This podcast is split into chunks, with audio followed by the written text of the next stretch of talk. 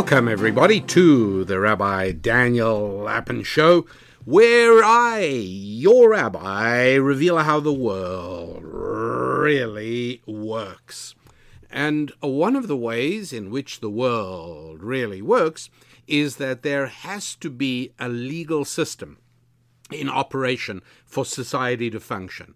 One of the reasons that the societies that have been successful over the last 2,000 years, societies that have uh, been stable to some extent and certainly wealth creating, have all been societies that have had viable uh, justice systems. The reason is because it is simply not possible for human beings to live together without having misunderstandings, uh, arguments, debates and when these involve issues of uh, uh, money, uh, damages, etc., uh, there needs to be a mechanism for resolving them. There's got to be a mechanism that people have faith in. People have a common agreement to be bound by these systems. That's why it is so terribly important. And that's why a good deal of America's success over the last few hundred years has been because of the Constitution and because America uh, adopted many of the principles that were already in place in England, such as the fact that a person cannot be destroyed uh, on the basis of one accusation, even if that accusation came from the king himself. That's what a system of law meant. Where did it come from? Well, uh, Deuteronomy uh, chapter 17, verse 6 By the words of two witnesses or three witnesses shall he that is worthy of the death penalty be executed. Uh, then further on in Deuteronomy chapter 19, verse 15, one witness may not rise up against a man for any violation or for any sin uh, that he may have committed. Only by the words of two witnesses or three witnesses shall the matter be established. And those two verses formed the basis of jurisprudence in the area of both criminal and areas of criminal and civil law. Uh, this is something that is embodied in our Constitution, along with the presumption of innocence, which again is uh, something uh, based on uh, ancient Jewish wisdom, which is that uh, there is a presumption of innocence. In other words, if you want to take away someone else's innocence, if you want to accuse him of something, the burden of proof lies on you.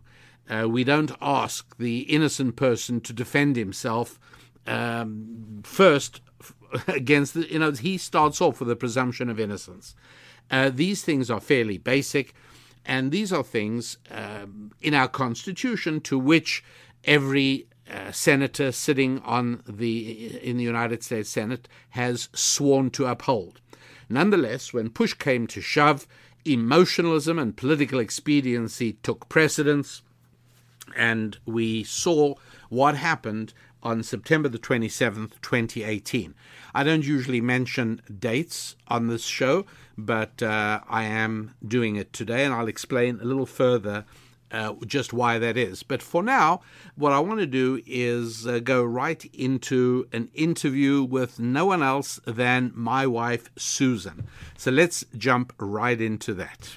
I usually do not tell you when exactly this show is being recorded. And the reason for that is that um, what I speak about is invariably ancient Jewish wisdom and the implications of ancient Jewish wisdom on current events, uh, the principles and timeless truths of ancient Jewish wisdom, and how we can employ those in order to better understand what's going on around us. However, I am going to mention that we are taping this show on September the 28th, 2018. And the reason I'm telling you this is because the um, the interview, the uh, the case against Judge Brett Kavanaugh in front of the uh, Senate Judiciary Committee uh, occurred yesterday, and it seemed to absolutely grip the entire country. Uh, almost anybody that uh, my wife Susan and I spoke to during the day was following avidly what was going on, usually uh, in a state of some upset.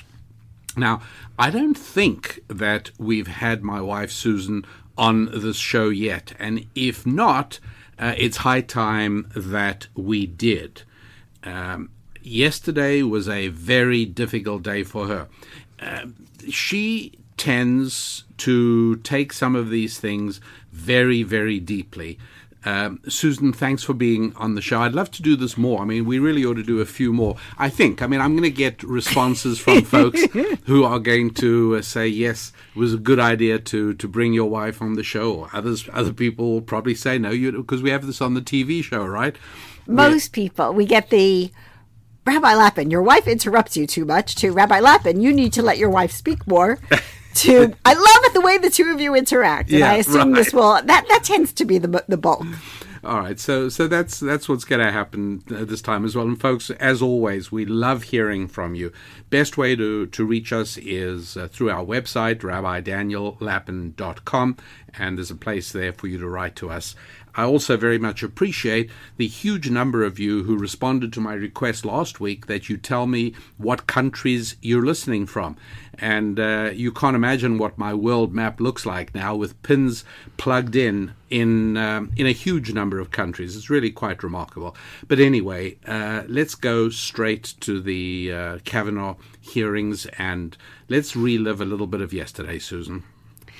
Well, I wasn't the only one I know in tears because I was instant messaging with a number of friends. Um, we were getting WhatsApps from kids of ours, and I, you were very rational, and you said you were upset by it, but you also said there's nothing I can do today, so I can't let it throw me, so that I'm not doing the things I should be doing.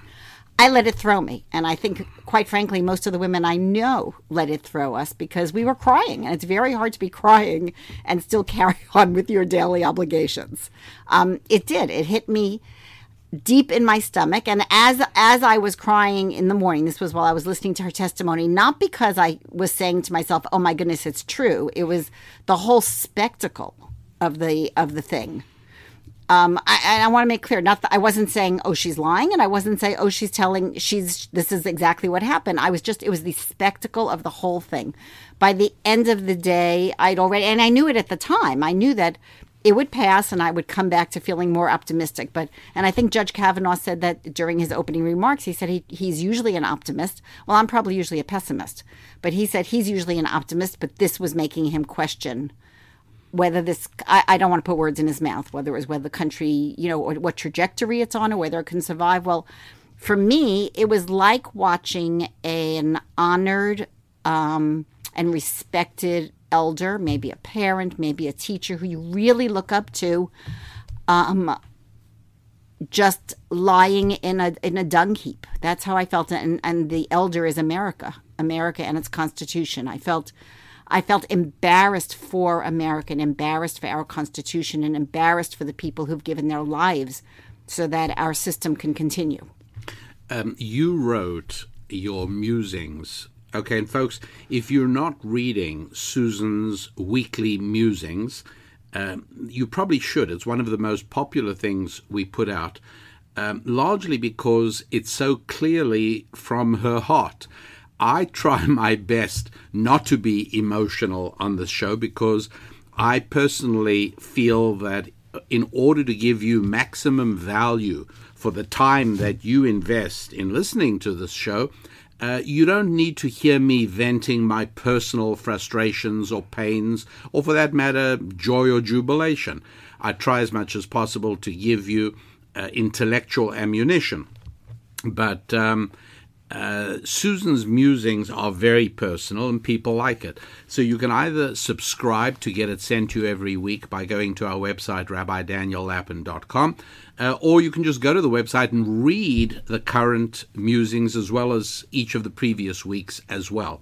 But Can I uh, can I just add a little plug here, just one plug, because a husband who shall remain nameless of mine, um, if you can figure this out for yourselves, then so be it. But volunteered me at some point to do a second group of posts on parenting and homeschooling, and I have just started that, and um, so I just wanted to let people know about that. It, it the holidays sort of made it get off to a slow start but I will be having, and if you know people who are homeschooling, people who are interested in raising families, um, I encourage you. I don't send that out on a weekly basis. You sort of have to look for it, and it's mentioned on um, on most of our mailings. It's mentioned the most the latest topic, but I just wanted to throw that out since you did, or sorry, someone basically promised that I would do that, and I am now doing it. I did want to let people know about it. That was another shameless commercial plug on the Rabbi Daniel Lapin show. But uh, you, you, you very often used to substitute for me on the radio show. I did. When, uh, whenever I was traveling. We did that because the radio show was on a fixed schedule. It was a live show on KSFO in San Francisco and KTTH in Seattle, some other places. Uh, and so, whenever I was in an airplane when the show needed to be recorded, uh, you did that, and uh, and I remember at the beginning you used to feel very you felt that you needed to walk with, walk around with a paper bag over your head afterwards, which is ridiculous since it was radio, not TV. But um, yeah, it was very stressful. First of all, you're on a timing; you have to fit into the commercial breaks. You're responding to phone calls that are coming in, so you're you're needing to process what's coming out of your mouth and at the same time there's a, a, producer telling things into your ear and there are things written in front of you. It was really stressful. I mean i spent the three days after each radio show saying i'm not going to be talked into this again. I am not going to be talked into this again. And then i did do it again because i actually enjoyed it. It's a little is it like having a baby? I mean do you, do you sometimes no. say after having a baby i don't want to do this again no. No. You never you never had that I mean, during labor, I, I would be during labor itself. I would say I have forgotten. How could I have forgotten how hard, how painful this is? But no, not. Okay, good. Uh, well, I'm pleased that uh, you're you're joining us on this because you were just so intense yesterday. So let's start off with why you wrote that music and why you entitled it uh, "I'm Watching America's Funeral." As I said, because uh, I felt this was very painful to see the constit in my mind the constitution being shredded and as I say, I knew I would feel better later in the day, and later in the day, I could look back and say, "Hey, we've had lots of times. Someone was caned on the floor of the Congress over slavery. You know, we this is not we have, we were not a uh, we were not always an upright. There's been a lot of corruption. There's been a lot of scandals, and so we'll get through this as well. But first of all, the the level of ignorance of Americans is very troubling, and I, I, tend to think that in many, many cases, the higher education level you achieve, the more ignorant you are. In other words, there is a process of advise and consent that is constitutional. That does not mean that Supreme Court justices are supposed to be open to voting the way presidents or senators or congressmen are. Do I like the person? Do I agree with the person's principles? That's not what advise and consent is. And so the level of ignorance that in in my mind, the uh, and it was the Democrats, you know, had come out saying, "I oppose this guy." It wasn't their constitutional right to oppose him. Their constitutional right was the same as we don't do this in Jewish weddings, but you kind of have. Well, um, does anyone object uh, to this man taking this wife or something, right? You see these in old movies. Or there used to be banns that had to be published. That wasn't so someone could stand up and say, hey, um, she's a shrew. I think she's going to make his life miserable. I better tell them. Or, you know, I've seen him lose his temper sometimes, and I don't think this is a good idea. I think she could do better. It was that you were supposed to come forward to say, he's got a wife in another state, he's a bigamist, or he's a felon. This is, in other words, if you objected to, if you were, you had one of those objections where you're supposed to stand up and say something, it wasn't your opinion. It was because there was something real so the, and tangible. The leftist tribe would interject now and say, but Susan Lapin, uh, there was something terrible. Right. So that's what they got to hear. But they, they had, you know, it, it wasn't divorce. You can't be divorced from what they said from the second his name was announced. And you know what? It was said before his name was announced. Those were pre. Those could have been pre-written things. We will oppose them with everything we he, we have. He's evil. In other words, that from the very beginning, it was not an advise and consent. And look, I am not happy with some of the Supreme Court justices that were put into place during President Obama's time. I I think they're harming America with their rulings because there's a dispute as to whether the Supreme Court is supposed to adjust the Constitution or follow the Constitution. That would be Sotomayor and Kagan. Yes, but I am proud in many ways, even though I may have been annoyed and viscerally, I'm emotionally, I was upset. They were right to be approved because, as the president, unless there was something that specifically um, you know, was of the level of of the equivalent of bigamy in a marriage, that that is all the advice and consent is. Um, now you're sounding very calm and very rational now.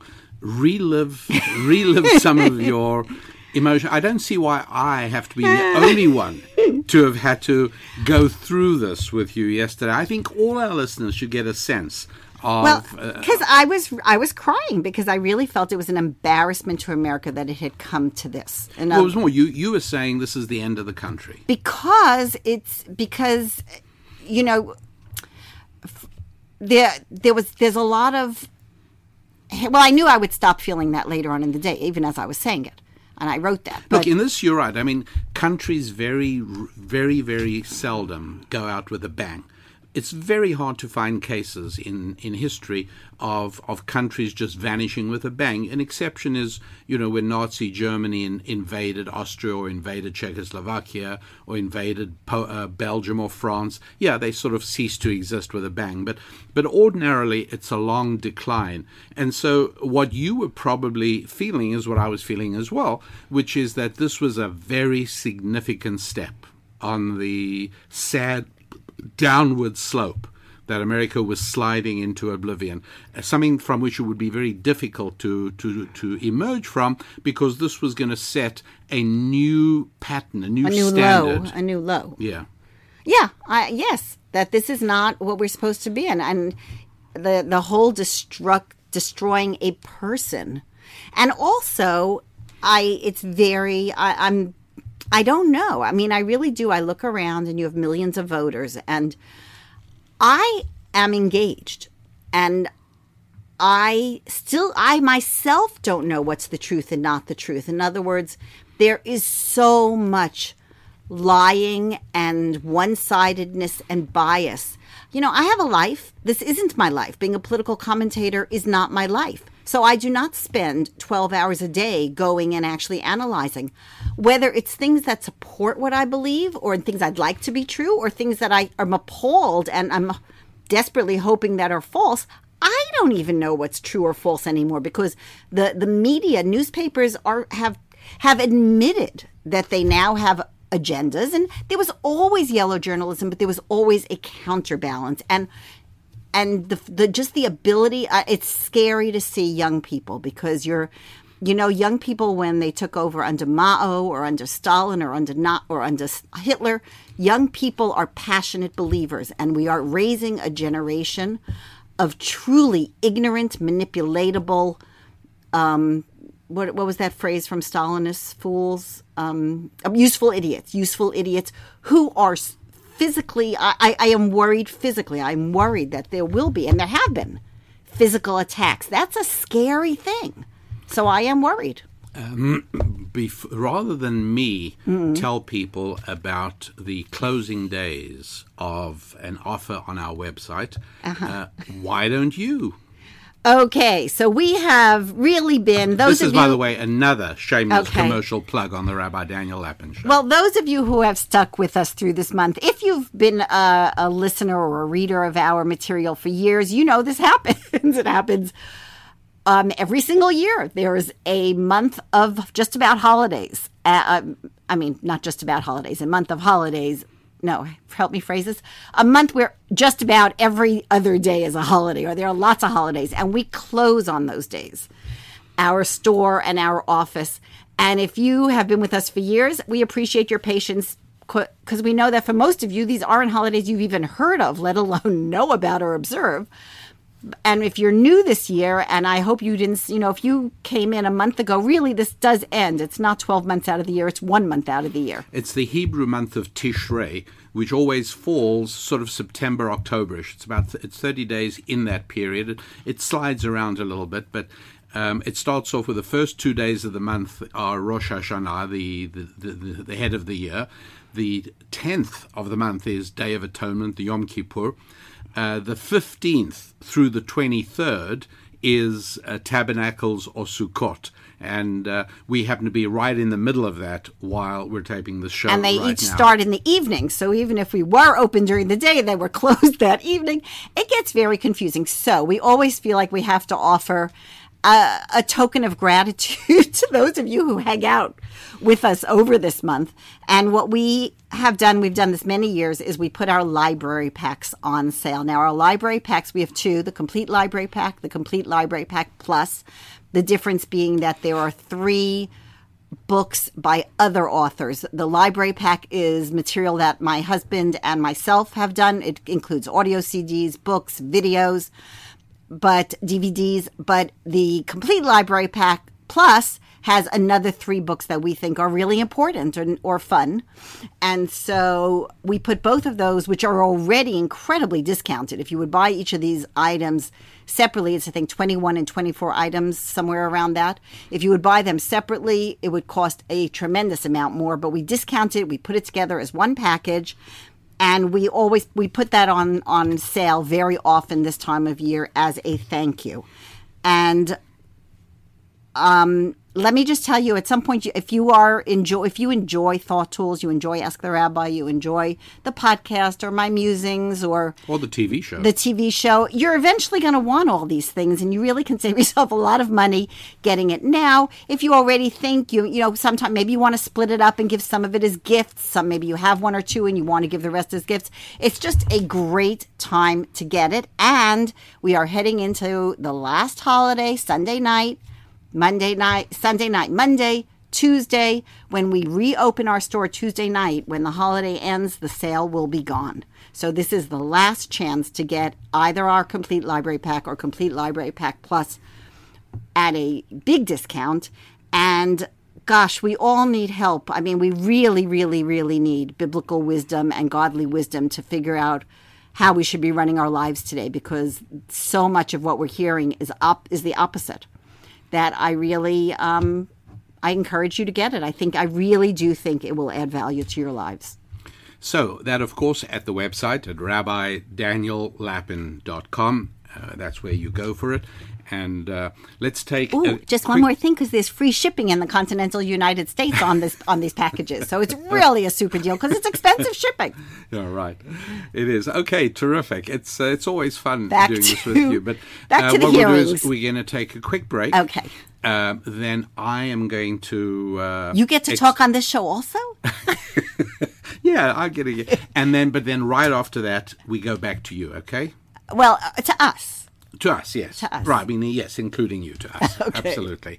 Uh, that is true. Okay, great. The Rabbi Daniel Lapin Show. And uh, back in just a moment. Back we go to the Rabbi Daniel Lapin Show. And uh, as always, I greatly appreciate your participation.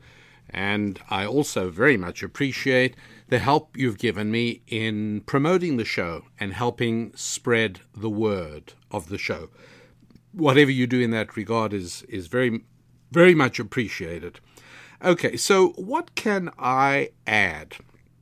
What can I tell you that is of value? There is so much going on right now about the uh, the Supreme Court nomination of Brett Kavanaugh. Uh, you cannot open a newspaper or turn on a radio or a television without hearing somebody else saying something on the topic. And I am, in that sense, uh, going to do the same in today's show. Ordinarily, I do not discuss current events because I want you to be able to get some value from the show whenever you hear it. It's one of the differences between a podcast and a radio show. There's less purpose, less reason for the radio show to be topical in, in that sense. It can be what I like to think of as evergreen, something useful to you, providing shade, providing uh, some form of window into reality, no matter when you happen to hear it.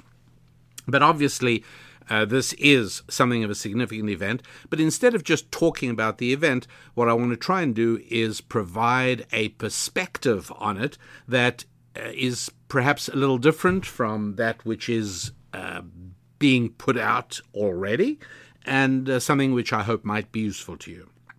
I think step number one uh, is to recognize that uh, there really is something going on. Um, I think of it as America's Real War. I wrote a book with that title, America's Real War.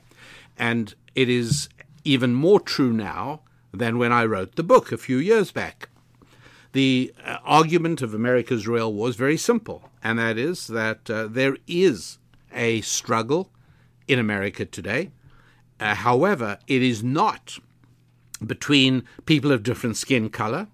It's not between people with different sexual organs, and it's not between people of different bank accounts.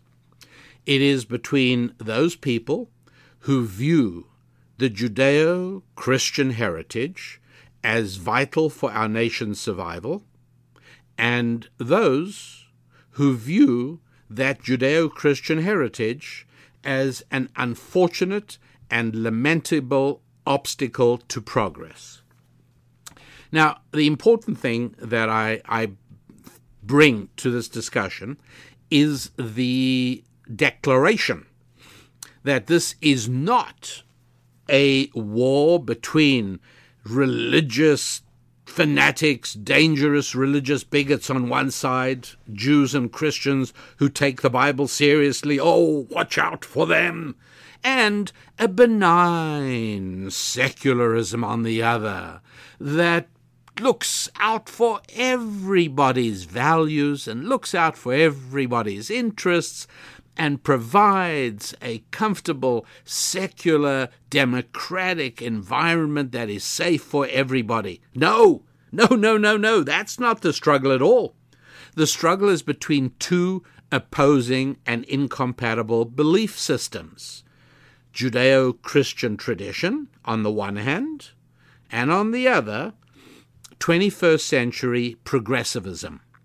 You've got to understand it is a religion.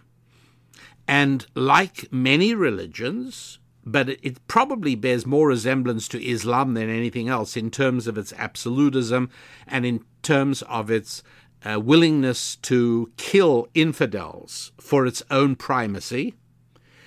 Um, it's important to remember uh, about a year ago, you might remember Senator Dianne Feinstein interrogating another nominee to the court. In that case, it wasn't the Supreme Court of the United States, it was the Seventh U.S. Circuit Court of Appeals.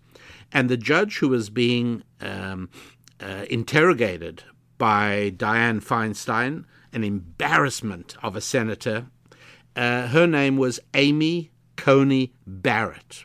She was a law professor at Notre Dame University. She was nominated by uh, President Donald Trump, and uh, uh, by all accounts, in my view at least, an outstanding choice for the U.S. Circuit Court of Appeals. And the shocking thing then was Senator Feinstein uh, lambasting this woman about her Catholicism. Yes, she's a serious, committed, observant Catholic. Yes, she is. And that, in the mind of Feinstein, was a disqualification. I kid you not. That's how it went. And uh, uh, actually, the phrase that Senator Feinstein used, which stuck in my memory and haunts me uh, to the present day, is that uh, when um, when uh, Amy Coney Barrett, the law professor, insisted that while she absolutely was a committed Catholic, there is no way that those beliefs and that commitment uh, would shape her judgments and her decisions on the court. And Feinstein uh, Senator Feinstein, I mean, that these people have the audacity to preach to individuals like uh, Judge Coney Barrett, who's what a superior woman she is to the uh, disappointing Senator Feinstein.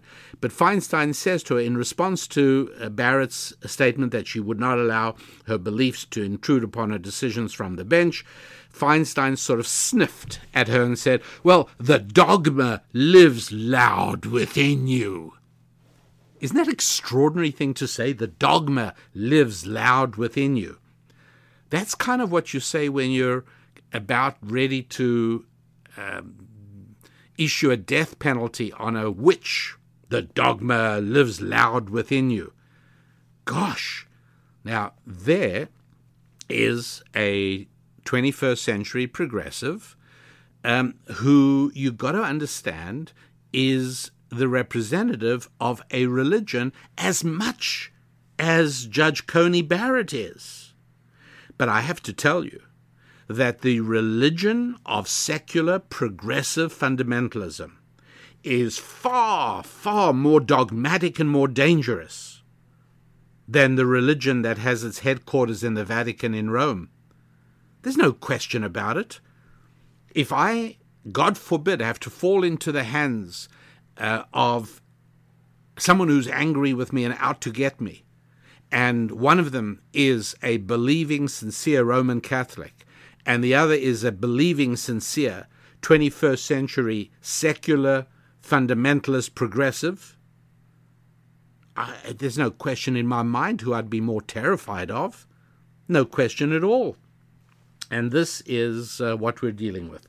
Which brings me to the second point. And uh, my, my, so, just to clarify, then, my first point I just want you to understand is that this is between two belief systems. It's not between a religion and a benign secularism. It's between two fervent but incompatible belief systems the Judeo Christian tradition, which uh, I am, for the purposes of the conversation, I want you to understand includes um, religious and observant Jews, religious observant Christians, Catholics, and yes, even Latter day Saints, because for political purposes, uh, the the camp is made up of all those individuals. On the other side are 21st century secular progressives. And they have a belief and they have dogma. Uh, each, each is a community of shared values, each is a community of heresies and sacraments. Uh, what is the sacred sacrament of 21st century secular progressivism? Um, one of their sacred sacraments is recycling and the environment and climate change. These are sacraments of the left. You tamper or argue with these at your own peril.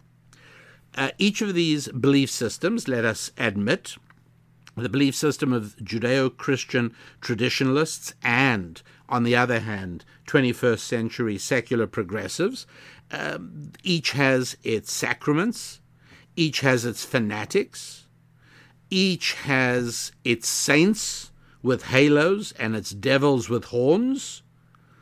And of course, everyone knows the great Satan for the secular progressive on the left uh, is the great Satan Donald Trump, right? Uh, there is no question in my mind that if it is legitimate to disqualify a Catholic from public service, such as Brett Kavanaugh, and they knew they couldn't get him on that now because it failed when Dianne Feinstein tried that on Amy Coney Barrett. But if if the left feels it is justified in disqualifying a candidate because they are a traditional Judeo Christian committed person, then it is equally valid to disqualify a practicing progressive, who is, after all, a creature of a belief system that is far closer to the intensity of Islamic jihad than it is to the tranquil and relatively benign position of Judeo Christian traditionalists. Okay. Uh, gosh. Okay. So I'll move to, well, you know what we'll do? We'll go back um, to a little bit more of Susan Lapin, And then after that, I'll give you my second point. So again, uh, for for the purposes of this discussion, and this is valid and true anywhere and everywhere, uh, the the important thing to grasp is that secularism is as much a belief system, as much a religion as Judaism or Christianity are as well. Just as much, with the same set. They've got their community of belief, they've got their shared values, they've got their dogmas, their heresies, their sacraments, their fanatics, they've got their saints and their uh, and their devils, and in that sense, it is absolutely a religion. Um, it's it's interesting that um, they not only have texts that they treat with great sanctity, um, you know, Silent Spring by Carson. They've also got books that they regard as heretical. Um, and I noticed that an amazing French novel from the 70s uh, called Camp of the Saints uh, by Raspail very interesting novel, has now been identified as heretical by the left, and it's been called what's the worst thing you can call anyone or anything? A racist. The book is now called, called Racist on the Left, and I dare say that uh, you would get into trouble reading that anywhere where you could be noticed reading it by people who have any sort of control over your life if those people are part of the secular left. It's been a very, very long time since anybody on the side of Judeo Christian traditionalism has punished people because of the books they read. It's, it's been hundreds of years, it's been a long, long time. Uh, today, all book punish, punishing of people because of books they read is being done entirely in the religion among the practitioners and the devotees of the religion of 21st century secular progressivism. Okay, got it? All right, quick break. The website rabbidaniellapin.com. And uh, as Susan pointed out, the, uh, the, the sale is on the uh, library packs, and you can read all about them at the, the website. You can also be in touch with us and uh, leave us a message, uh, which we see, and as many of you have discovered, I answer quite a lot of them. And uh, we'll be back with you in just a minute. Your rabbi. Don't go away. Okay, your radio rabbi reminding you that the more that things change, the more we need to depend on those things that never change. And one of the things that never changes is that a man who has a close relationship and a collaborative relationship with his wife is much better off than a man who doesn't. And placing myself in that fortunate category, I once again welcome Susan Lapin back to uh, today's podcast. Um, Susan, back to the, the Kavanaugh hearings, of course. And here is one of the things that the leftist tribe insists. They say you have to believe the woman because, after all, there's very little downside. You know, the guy was perfectly happy as a uh, senior judge and so he won't be on the Supreme Court. He's still fine. But here's a woman who had her entire life upended. Speak to that. Well, can I can I start with something a little different? I don't I want to correct you in terms of or not correct you, but suggest that when you say the leftist um, tribe tribe it's very easy for something to become a talking point these days. Republicans don't get this, by the way, politicians. It's incredible. You know, something happens and you hear every single politician in the Democrat Party who gets a, says exactly the same thing, and Republicans are all over the place. Now, there's something very lovely about that. It suggests they think for themselves, but it's not very effective. Um, so I don't know whether this has been put out and now picked up by people. I, I think there are many, many women who honestly, honestly, um, have been victims of abuse or harassment and who are feeling this viscerally and emotionally and are not are not thinking politically. They they really are. And i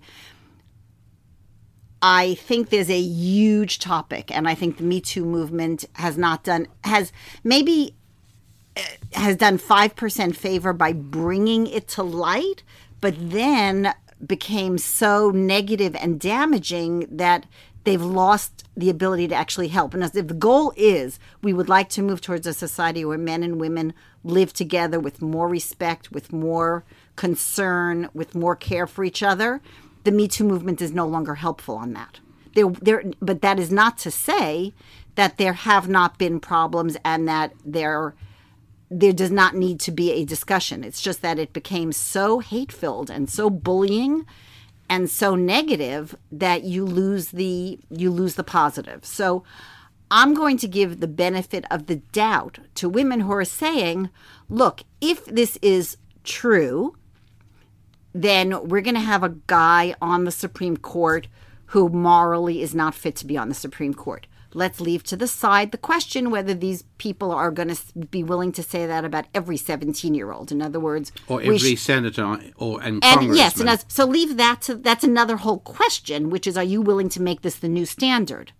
But they're saying if this is true, this man is morally unfit. If it's a lie or not or a mistake, mistaken memory, then he doesn't get a job and he gets to go back to his nice job that he had, which was okay. He had a great life and that I, I think is a very um, naive view. This is a man who, whether he's on the Supreme Court or not, will have a cloud over him for the rest of his life. And Clarence Thomas does. You do not read anything about Clarence Thomas without the name Anita Hill. Who, and, by the and, way, is still. Uh, um, lionized. She's invited to be. there are people who believe campuses. her. There are people who don't. Mm-hmm. And, but this is now a cloud that has been over his head and remains over his head. And it will be, please God, in not for many, many years, but it will be a main part of his obituary. Yes. So this is not a man who goes back to his job in his life. He's had his reputation shredded.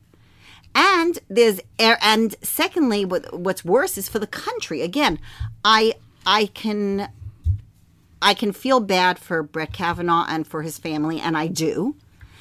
And I think there was a traumatized woman, you know, in Dr. Ford. And I, again, because I just don't think we're getting a whole honest story, I do not know. But giving her the benefit of the doubt that she has a memory that may be wrong, but it is her memory, I feel can feel bad for her. But you cannot weaponize. In other words, it's a it's a tremendously damaging thing for the country because you've now set forth that any female and many men as well have the ability to destroy a person they don't want by making an allegation for which there is no substantiation. And that is when I meant that I was crying because that is the shredding of the American system of justice. At that point, we go back to a system where basically the bigger bully you are, the more power you have, you're going to win because you can totally um, put away other people. And I'm sorry, no one, I don't believe, can be naive enough not to think that everyone in the world is saintly and good and would never lie. I mean, if you do, you really have to start reading some history before you open your mouth again. Because, but that's that's the danger. That it's not that he won't get a job. It's that we've we've destroyed the entire American system of justice. And I can I go on? Of course. I want to add. Look, the bottom line is neither you nor I nor anyone in this country, nor possibly Brett Kavanaugh or Dr. Ford, Justice Kavanaugh or Dr. Ford, know whether this truly happened or not. Certainly, no one not there knows. That's that's just a reality. We don't know. On her side, the fact is that memory is incredibly fickle and unreliable and a memory from 30 years ago is you you just don't have it. I mean, it just doesn't have let's say at some point, let's give her honesty. Let's give her the basis that she's a good, honest, patriotic woman. The fact is it is so easy. How many times have you looked back whether to a traumatic or a non-traumatic instance and you have a memory And then maybe it came 10 years after the event, maybe 12 years after the event. She all of a sudden put this person's name in it. It then builds in your mind so that you can honestly believe it. That doesn't make it true. Memory is not reliable in that way. It's a problem in justice in general, but it's, you know, you go back, when there's certainly 36 years have elapsed. so so she cannot know if she is telling the truth or not. She can believe it, but she can, may not even know it. And let's say that he was so stinking drunk and then felt guilty about it afterwards as a good boy. Maybe he repressed it. That's a possibility. Maybe he doesn't know if it happened or not. But no one, in other words, so this is one of the actually comforting things of being a person of faith because there's only one entity who does know, and that is God.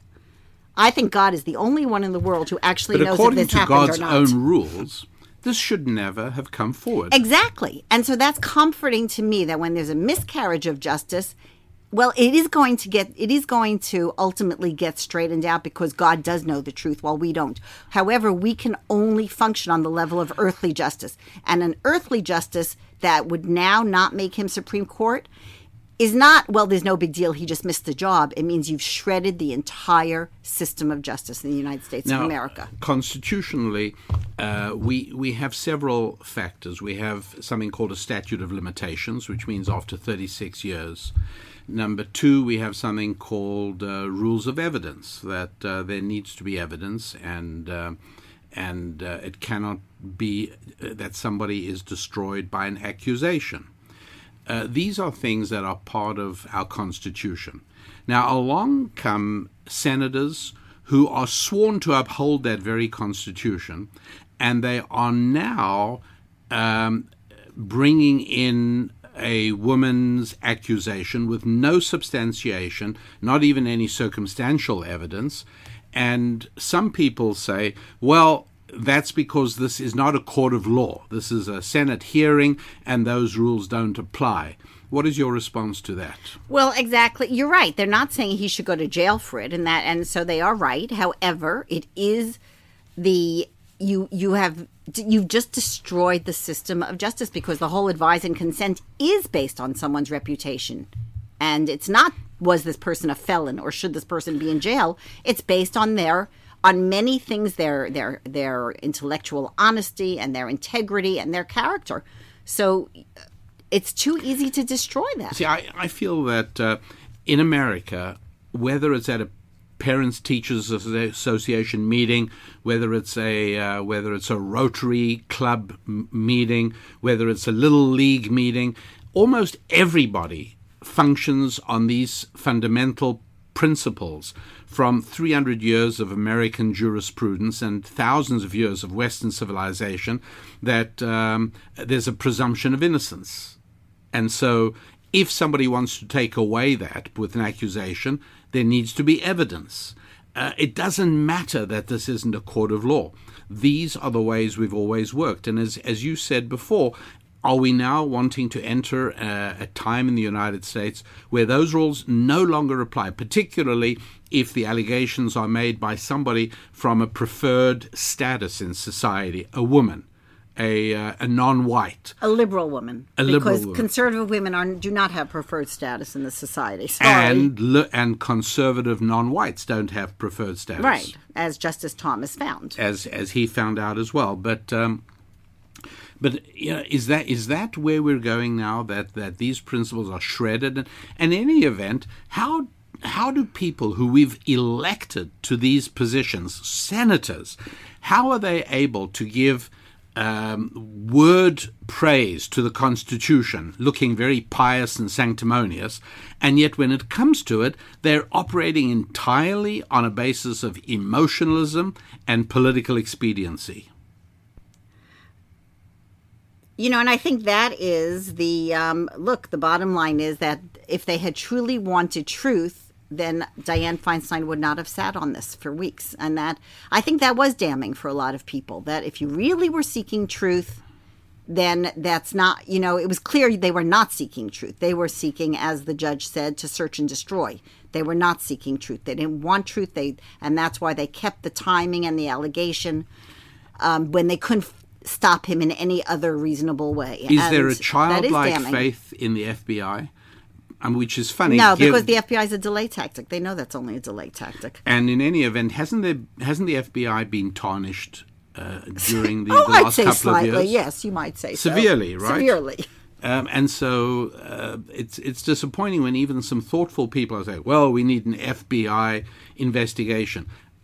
You This can't is non- investigate. this is non-attainable. Quite frankly, I think there are a lot of people who have there are murders out there that have not been solved. If they can do solve something from 36 years ago Let that happened in a room with no evidence anywhere, I'd be rather impressed. And uh, are we really going to now introduce a standard whereby we are allowed to go and probe the high school years of every sitting senator? Well, I think one of the things, and again, Judge Kavanaugh said this, that part of this is intimidation. It's youth. You, you know how? Uh, just imagine. Imagine the next. Uh, it's very possible there will be another Supreme Court opening. A lot of the justices are old on the older side. One can say. but hope. Well, if it's the right ones. Sorry, there's my partisanship coming out. But um, it's very possible there will be another opening. How, how, and Well, how what, quickly what sort of person is going to be willing, willing to, to, to subject not only themselves, their families, Friends. their friends, their reputation. Who's going to? Who's going to? And whose wife is going or husband is going to say, "Sure, go ahead. I don't be, mind being put through a shredder. Uh, I don't mind Justice- having my life Clarence, destroyed." Justice Clarence Thomas said uh, in an interview which I just recently saw on the li- online, he said back in '91 to uh, Senator Orrin Hatch, he said, "Had I known." What was in store for me, I would have said thank you, but no thank you. I would not have accepted the nomination. And so that's why I mean I I think that the look you know that I have my moments with the Republican Party. I have not I you've heard me be emotional emotionally and oh, hardly. no ever. no no a lot actually words like craven and quisling and unpleasant words about them have um, come past my lips because I found them very very frustrating. I, I do find them very very frustrating. And however, every single person who loves this country, I think, has to go out and vote for the Republican who is running in whatever seat they have the ability to vote for, even if that got that person is if they can't stand them and they're they're they feel they're weak and that, because the uh, you can't let that balance of power go because you really have a, a political party that is out of control as a bully. And it bothers me that Lois Lerner is not in jail. And it bothers me. Just and, re- remind people who Lois Lerner is. you know, this, the under the Obama administration, the IRS admittedly now discriminated and and it was more than that. It was weaponized against weaponized the IRS. groups. Somebody Yeah. should be in jail. And when you talk about a deep state, yes, I believe. And you know, yesterday was it um, Lindsey Graham? It was Lindsey Graham, I believe, Yes. exploded, right? And It was he- his finest moment, really. Wait, was it Lindsey Graham? There's another was. guy. No, was no, it? it was, yeah. Who said, "I'm a sh- you know, Yes. the, I've considered these people friends." Yes. And I'm saying, "Hi, why weren't you listening to me for the past five or ten years? I've been telling you that this is a war." I think so. I'm very pleased that he look. It was a great speech, and I'm pleased he came to it. But the fact is, he's just getting this now. Like, what bubble has he been living under? Why does he think Trump was elected? And so I will say, I did not vote for John McCain for president because I thought he would. There are a lot of reasons. I thought he would be a terrible, terrible president. Just and to now, clarify, to be you, you didn't vote for Obama either. I did not vote for President Obama either. And in the state I was voting, I knew that it would not make a difference. But the popular vote makes a difference. It does. It makes a difference in people's minds. I could not bring myself to vote for John McCain. I um, there are other times I have not voted for the Republican. If John McCain, who I really as an as a politician, I as a politician I despised the man. If he was alive and running and I had the ability to vote for him this November, I'm afraid I would vote for him because it is so important that Republicans win this November. And so no matter how disappointed I am in somebody, I look I'm very disappointed in Lindsey Graham that it took this to, con- to for him to understand what's been going on in the world, something that I think a lot of conservatives have understood for many years now, I would still vote for him because even though I'm disappointed in him and I feel that he's made a lot of bad mistakes, the the alternative, I, I do think this is a war and you just you, you have to support your side. Um, Susan, great having you. You get uh, you, you get your last word now, and your and your last shameless commercial plug. Well, I don't have a last word because um, I'm calmer today. yeah, I, I really should have taped this with you yesterday. no, because I was crying. I wouldn't have been. I, I, I couldn't speak. I couldn't eat, and I couldn't speak. I was really um, uh, very, very emotional yesterday, as as I say, as many, many people I know were. Um, so I'm going to say to wish we're you know wish everyone well and just ask you to please do go to our website again and look at look at our library pack complete library pack plus i think i i do think they're amazing and i realize i'm subjective but i think they are an amazing value with amazing material and if if you are not going to be able to take advantage of each and every item I can pretty much guarantee that there is someone in your life who would find it such a blessing to get one of these pieces, and this is a a tremendous value. And thank you, thank you for sticking with us through this month as we were constantly opening and closing. Um, answering emails from our office was opening and closing. It was hard to get in touch with us. I'm sure some things slipped through the cracks.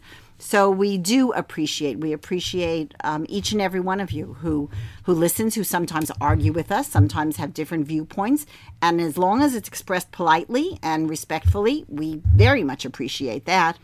Um, and I will go off to do what now what I have to do because I really got nothing done yesterday. So I yes, I know. Susan. Susan is behind with your Shabbat preparations. very much. and uh, so we're going to release you and let you get back to that. And uh, I will be back with you in just a moment. We're back, everybody, and uh, yes, the Rabbi Daniel Lapin Show. I hope you enjoyed uh, me introducing Susan on the show as much as I did. Uh, as I think you all know, we work very, very closely together, and um, we uh, collaborate on our uh, spiritual and intellectual products that you can purchase in our store. We collaborate on those um, every bit as much as we collaborated on our children, raising our children and uh, bringing them into the world. Uh, these these are our products, and uh, they are there and available for you. And so, uh, doing some part of the show together with her uh, appealed to me very much indeed. But uh, as always, you are the jury. okay, so um, what are we going to uh, do? Well, um, I told you during the uh, earlier segment in which I spoke myself, uh, I, I wanted to speak about the fact that uh, modern 21st century secular progressivism is as much a religion as Judeo Christian traditions are religions, just as much accepting. They are much more uh, doctrinaire, much more violent, much more dedicated, and much more ruthless in wiping out what they perceive as heresy, uh, destroying a man like uh, Judge uh, Brett Kavanaugh. Well, sure, why not? We did it before with a man called Judge Clarence Thomas. And yes, sure, we did it before with a man called Judge Robert Bork. You might remember the ridiculousness of a Ted Kennedy, a degenerate troglodyte like Ted Kennedy, lecturing Judge Robert Bork, another Catholic, I might mention, uh, and who was basically destroyed. Um, Clarence Thomas said very eloquently uh, in comments to uh, uh, to Senator Orrin Hatch that had he had any idea of the lynching, as he called it, the high tech lynching that was given to any black who dared to step off the reservation, as he put it, uh, he never would have allowed his nomination to go forward. He never would have undergone it. But wait a second. I want to now tell you the second timeless truth that is as applicable to your family as it is to your business, as it is to national politics. And uh, again, I acknowledge the many, many listeners who are regular listeners to this show from many countries around the world, and I get a real kick out of that. I really appreciate it. Uh, you're in Brazil, you're in Pakistan, you're in China, you're in almost every, well, not every country in Africa, but you are in Zimbabwe, you're in Zambia, you're in South Africa, you are in uh, Ivory Coast, you are in Ghana, you are in Nigeria, you are in Kenya, uh, you are in Uganda many, many countries there Australia, New Zealand. All right, there's not a geographic show off. But anyway, as you can tell, I, I, do enjoy it and I do get a kick out of it. And I just want to stress for you listening from far away this is not a show about American politics. Uh, it's about the timeless truths and permanent principles of ancient Jewish wisdom, which explain and help us understand what's going on in American politics, but they are just as applicable in your business in Ghana, and your family in Christchurch, New Zealand, and in the politics of the United States, and to a large extent of Western Europe as well. And here's the principle the principle is that very seldom does one single event provide the explanation for major damage. In other words, there are exceptions. As I said, when Hitler invaded uh, France, well, France didn't actually cease to exist, but but the, when Hitler invaded certain countries in Europe, like Belgium, it, for all intents and purposes, in Czechoslovakia, Austria, they ceased to exist as independent countries, and that was just a moment. Now, even there, this principle applies, but it applies all the time in other situations, and that is that it's not one single moment that causes the explosive blowup. It's been a long time coming. It's been a long sequence of little things that you ignored. Let me give you an example. Let's say it's your family, and uh, I happen to be visiting, and um, your child is making a noise at the dinner table where all the adults are trying to have dinner, and you say to your child, um, I told you to stop doing that. And then again, stop that. And then a third time, stop that. And then finally, you jump up, you red in the face, you grab your kid and say, I told you four times to stop that. Now I'm going to take you off to your room and you march off, and the kid's screaming, and you dump him in the room and you slam the door and you come back to the table, still huffing and puffing, and the kid's wailing in the distance there. This is not because of something that happened on this day at that dinner table. I can tell you that without even looking without having ever been in this family's home before, I can tell you that for a long time, probably years already, you know, certainly since the child was one or one years old, perhaps, um, this particular father, most likely the mother as well, have been untruthful to the child. They've they've said to the child, if you don't stop this, you'll be in trouble, but nothing happens. Eh, you better stop this. If you don't stop this, you're going to be punished tomorrow. They keep making statements and warnings and threats that are never carried out. You can hardly blame the child for not believing them when they say you must stop doing this now because all the evidence that they've experienced in their short lives is to the contrary. Hasn't happened. You've got to be truthful with your children never point an unloaded gun at your child, meaning, I can just see how that little segment's going to be taken out of context, right? Somebody will strip that out of the show and say, Rabbi Daniel Lapin says, never point an unloaded gun at your child. Make sure the gun you point at your child is loaded. no, the point is don't make empty threats. Okay? You have to be truthful. And so it's clear to me that although the father says, Oh, I really have to apologize for having that big blow up at the table. My child just got to me. No, no, no, no, no, no, no. This was nothing about what happened today. This is about something that's been going on for the past four years, five years, however long it is. Doesn't make any difference, whatever it is. That's the important thing to, to really grasp and, and catch on. Um, and so it is in a business as well. Um, a business all of a sudden, you know, has some kind of crisis. Oh, we, today was this huge problem that threatens our business. Uh, you know, I've spoken a number of times about uh, Tesla and Elon Musk.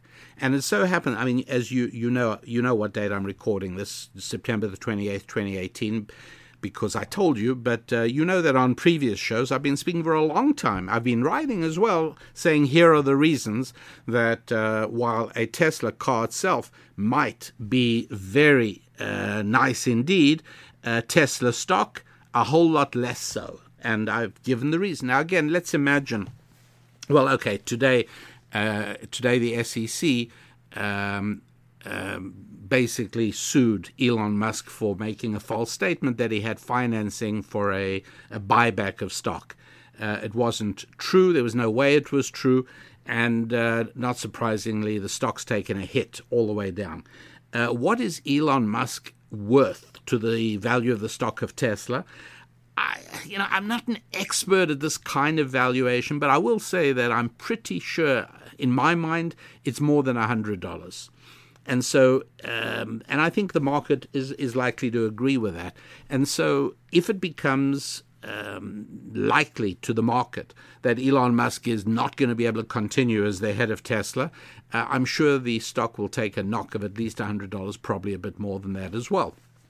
But uh, the point is, if anybody then says, Do you know it was September the 28th, 2018, when Tesla was was was hit with this huge problem that threatened the, the viability of the company. No, the company has been threatened by certain aspects of Elon Musk um, for years already. I've pointed them out. I've written. I, I wrote a thought tool uh, more than a year ago, no, two years ago. I want to say. Uh, I wrote a thought tool about uh, the the problems having to do with Elon Musk, comparing it to certain aspects of the construction of the temple by Solomon uh, in Prophets. Anyways, uh, the the point is, don't think that things just happen on a particular day, and that's the whole problem. It's always worthwhile looking backwards and finding out root causes. And so, um, look. Uh, am I am I taking it a little bit far to go all the way back to 1692? uh, maybe it's possible, but in the interest of making the point, why don't I go all the way back to the Salem witch trials? And we're talking about 1692.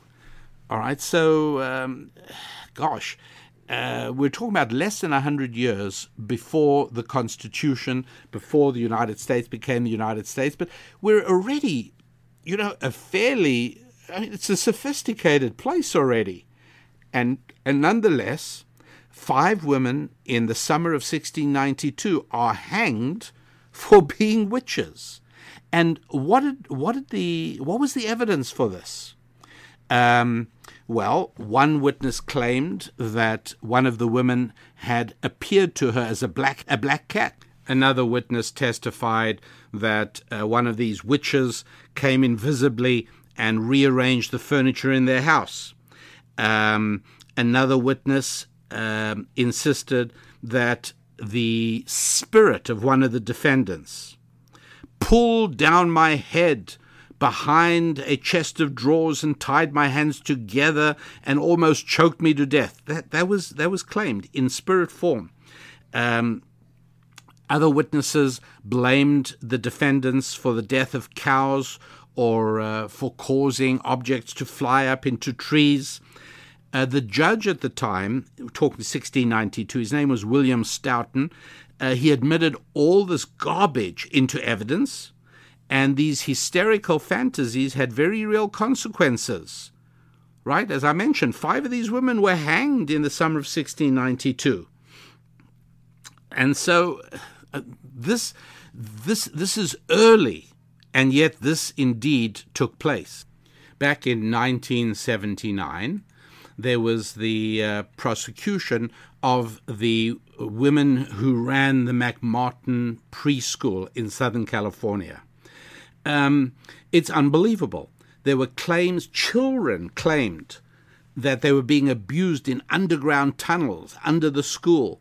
They they told stories of molestation in hot air balloons, and um, it it's unbelievable because there were no tunnels, there were no hot air balloons, and anybody who reads the transcripts of these cases can see how social workers had made up their mind that these children never lie, children must always be believed, and um, and questions were phrased and rephrased, and every time they finally got the child to say something they wanted, they wrote it down, and there was totally out of control prosecutors who, by the way, destroyed people's lives. The McMartins spent time in jail years until finally uh, it was proven that this was complete fabrication. It was literally, this was the Salem witch trials all over again, excepting in this case, um, it was uh, preschool workers who were accused of these horrible things. Look, these things never happened, and um, they people were released after their lives were destroyed. In Massachusetts, um, the Amirault family, for 20 years, had been running this admirable daycare center. Uh, everybody, everything was good. And then again, they started a prosecution, aggressive and ambitious prosecutors. Some built their careers on this, by the way. I got to tell you, um, the uh, it was absolutely incredible. Violet Amirault and her children uh, spent years in jail. Why? Because the children were being interrogated by social workers who were coming up with the most preposterous stories that couldn't possibly have happened. And um, I mean, no, te- nobody ever actually, no adult ever saw anything going on. The uh, the dungeons they describe don't exist. Nonetheless, um, people people's lives were destroyed. I I, I really commend to your attention uh, the McMartin case in 79 in California, the Amirault, A M I R A U L T, in Massachusetts in the 80s, where the, if you read the transcripts of these cases as I did, you are literally you, you're going to weep uh, you you're not going to believe that people's lives were destroyed by the tyranny of the state and the willingness to buy into things that are completely I mean, unconstitutional. It's just not there. You, you, you can't do it, but we did. And once again, continuing, I guess my point is that um, this didn't all happen on September the 27th, 2018. It started with the witch trials when uh, it, back then there wasn't a constitution, but there was British law. And uh, there was uh, the McMartin case and the Amirault case, total treading, trampling over the constitution. Um, there was the the Duke Lacrosse case, right? Remember, women never lie about rape. Remember that story? Uh, do yourself a favor and just just Google to find uh, more cases than you can possibly want of um, of women who have lied about it. It's totally understandable. I mean, it's such it's, it, it it ranges from uh, next day regrets to all kinds of things. Um, uh, retribution for perceived wrongs, etc., etc., all kinds of things. But just take a look at what has happened the history in the United States of the Constitution being trampled, when people's emotions get involved, it didn't just happen yesterday. And I just I think it's important uh, for us to fully understand exactly what the danger is, what is going on here. And so, um, yeah, uh, it's applicable to everybody. Uh, there are only two countries in which a majority of the population still strongly believe in a constitution that is either scriptural or scripturally based. Right? It's Israel and America. Uh, Israel the, the, the, Israel doesn't have a constitution, although there's there's talk of it. The reason it'll never happen is because to the majority of citizens of Israel, the constitution is scripture. That is the, the constitution of the Jewish people uh, the um, Israel, like the United States, has another religion as well. No, not Islam. Islam isn't the problem so much as the um, 21st century secular progressivism. That exists in Israel as well. And the civil war in Israel is just as serious as the war between um, Jew and Muslim, just as serious. And again, it's the same sort of problem. So in Israel and the United States, there are scripturally based constitutions, and here we watch the danger when that constitution gets trampled, where people's lives are damaged. So, yes, go back, do yourself a favor, read about the witch trials, read about the McMartin preschool case, read about the Amirault case, read about the sort of things that were said to Judge Robert Bork particularly by Ted Kennedy. Don't you think if this rule of what people did from the age of 17 onwards should disqualify them for public service, don't you think we should change the name of any public monument in America named after the Kennedys? I don't think we should call Idlewild as not uh, uh, Idlewild. What was the airport? What was John F. Kennedy JFK Airport? in Queen's name before they renamed it Kennedy. I don't think it was Idlewild. But at any rate, it should go back to its original name, shouldn't it? Because this is the new rule. We're ignoring the Constitution and imposing hysterical emotionalism. Uh, the Senator uh, Mazie Hirono from Hawaii, that a woman must be heard and believed. I understand their logic, right? It's called restorative justice. There wasn't justice yesterday. Listen to some of the absolutely depressing and depraved pronouncements by Senator Cory Booker. Uh, the uh, pathetic patriarchy of America. It's time to undo that. Therefore, women must be believed automatically. No, Nobody should be believed automatically, no matter what your gender, no matter what your skin color, no matter what your economic class. No, that's why we have a constitution but we are watching something very serious taking place. And even if you live in New Zealand or Pakistan or Zimbabwe or Afghanistan, these things eventually do affect you as well. Anyway, that, my dear friends, is as far as we go on today's show. Uh, do be in touch at our website, rabbidaniellapin.com. Let me know uh, how you feel and uh, how you react to this show and what you'd like to, anything particular you'd like to see discussed on future shows. You know I do want to hear from you. Uh, meanwhile, until next week, it is me, your rabbi, Rabbi Daniel Lapin, wishing you good times in all your relationships, in all the four critical areas of life faith, friendships, family, and finance. God bless.